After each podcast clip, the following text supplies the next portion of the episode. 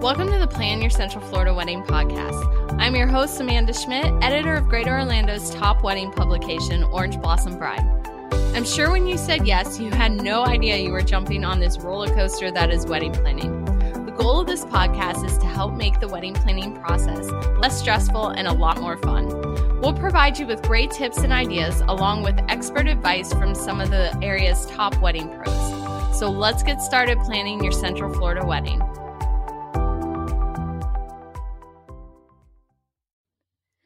So, when you have opinionated families, well, family members that are very vocal about what you should include in your wedding, there's no doubt that can be very overwhelming. So, today we're going to talk with Kim Tran. She's the owner of Pearl White Events about honoring ethnic traditions.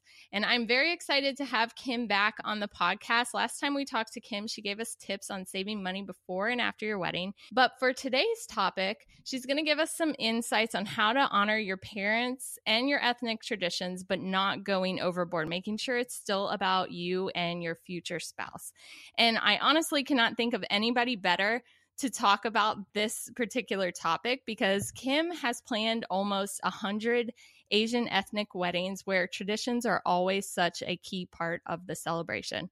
So, welcome back, Kim. Thank you, Amanda, for having me. Um, I'm, I'm really excited to be talking about this because I myself, I am Vietnamese American. So, um, you, you, know, it's it's kind of interesting when clients come to me and you know they're torn because they're like, oh well, my mom wants this, but I don't want this, and and how I can relate to both sides. I can relate to the bride side, I um, to the bride. I can relate to the mom side, and find that happy median.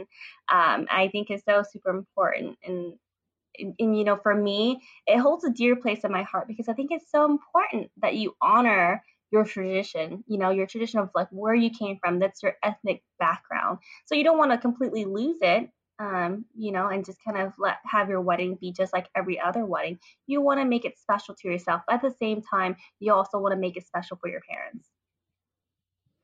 So how do you do that though? Because I mean, I came from a very Italian uh, family. Well, I came from them. I'm still part of them. but um, they are they were very opinionated for my wedding of what we should do and what we shouldn't do. And you know, it was one of those things that I personally kind of had a challenge with. Of you know, this is still our wedding. We still want to do things our way. But I know some traditions are very important to parents. So, how do you find that balance? Sure. So, you know, I think that for any wedding planning, especially if you are close to your parents, whether you're no matter which partner side, so partner A, partner B, um, you know, if if, if both sides um, have different traditions, and or of, of, ethnic heritage, for example, that you know there's certain things that they've already always done, passed down generations to generations. Have a simple conversation with them. It really doesn't take very much, you know, just asking them because in all, this day is a joyous celebration for you and your partner. At the same time, it's a joyous celebration for your parents as well too um, especially if your parents are going to be paying for a big chunk of this wedding. You want to make sure that you listen to um, and hear them out on what they have to say. But um, a way to be able to start that conversation is obviously you want to sit down with them and ask them what's most important to them. You know, talk about the family, and I think this is a great time for you to learn about your own family history and your own family traditions as well too. So, for example, if one of your family traditions is having a traditional tea ceremony, for example, uh, is very popular in Chinese and Vietnamese cultures. Um, a a tea ceremony symbolizes your respect to your elders. Okay, so I'll, I'll kind of break down what I mean by a tea ceremony. So this is not your traditional sweet, you know, southern brew sweet tea that you know that I absolutely love. It's this is the the type of tea that there's no sugar, and it's it's served in fancy little cups um, that you present to your elders and to your parents. So the tea ceremony. Uh, so let's let's go with the Vietnamese traditional tea ceremony. So typically, the it's broken into two uh, ceremonies. The first ceremony is held at the bride's house, um, and the second one is at the groom's house. And so, for the first ceremony, the groom and his side of the family will come to the bride's house bearing gifts. So it's very traditional for them to have a whole roasted pig, um, you know, trays of uh, jewelry, uh, of um, different types of the tea, uh, alcohol, pastries, uh, sweet sticky rice to fruits, um, basically gifts that the groom side is uh, giving to the bride side in exchange. It's a dowry, right? Uh, in exchange for the hand in marriage. And so um, when the groom side comes over to the bride side, obviously the bride side, we they have to accept. And so when they accept, then they'll place it out on the table. Then they, you know, there's candles, there's incense, and so they're paying their respects to, um, to not only the people that are there to the bride side, but they're also going to be paying respects to any of their the bride's ancestors. So, you know, they'll light incense, they'll pray, they'll ask for their blessing. And then for the actual the tea ceremony part, typically you have the eldest of the family sit down first and then you pour tea for them. And when you serve that tea for them as a sign of respect to say, thank you. Thank you for for raising me. Thank you for being a part of my life. Think I'm blessed and honored to be part of your family. And so when you serve tea to them, they typically give you a really uh, it's a small red envelope, and in that envelope is cash because um, that's how we give gifts. um, and so you know it's just a sign of respect. And I think it's so important, you know, especially to your parents, because you know oftentimes I think people overlook that we are our parents' children, right? God, the Creator, whoever it is, somehow they made us our, our parents' children. We were placed in their lives for a reason, right? Um, and so, even if you don't have the best relationship with them, I think this is a time for you to. Uh, it's almost kind of like a new beginning, right? You're asking for their blessing for the next chapter of your lives. And so when you serve that tea to them, they drink the tea, and in return, when they give you that gift, it is that's their blessing to you. And so, um, now, a lot of my couples, they don't want to do the full tea ceremony because, again, see, that's the first part of the tea ceremony to the bride's house. And the second part, you're basically repeating the same thing at the groom's house, but on the groom side of the family. So now you're present, you're gonna be uh, uh, praying and getting the blessings from his ancestors, and now you're serving tea and getting the gifts from his side of the family. Now, because each ceremony typically takes about an hour, and then at, after each ceremony, there's you know, there's like drinks and, and snacks to be served. That process takes about like an hour and a half to an hour 45 minutes. Then you have to travel to the next ceremony, which typically takes around about the same time.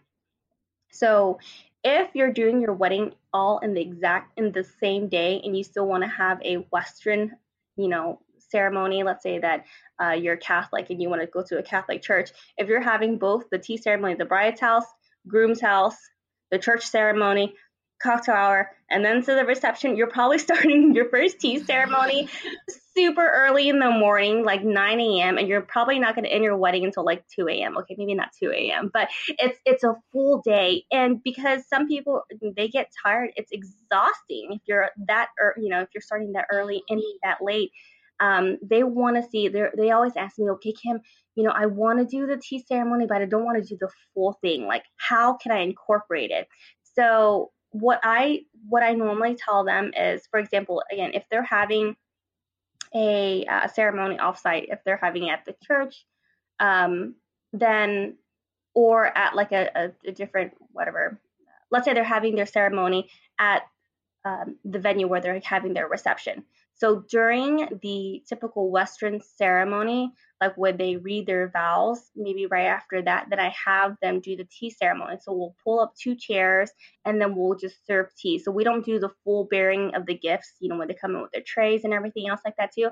But the most important part is just serving the tea to the parents, to the grandparents, the aunts and uncles, whoever that is most important there. So that really cuts down the time. So instead of spending, you know, an hour and a half at each ceremony, your that tea ceremony portion may only be about 15 minutes. And that's great advice to work it to what's going to work. That's honoring still the parents and their Correct. traditions, but it's also honoring the wishes of the couple. And uh, Correct. I mean, just from personal experience of being Italian Catholic, having a church ceremony was really big for my family when we got married. Um, mm-hmm. My husband's not Catholic, so they don't really understand Mass and all that stuff about how long and drawn out it can be, especially when you interject a wedding in there. So we had the compromise of having it at church. But doing the shorter version version right. excuse me so there's ways to talk it through and there's ways to compromise and still make everybody happy and when you were talking about how honoring your parents and they've raised you and stuff. It's funny because couples normally when they get married they don't have kids so you don't understand that element of it for a parent.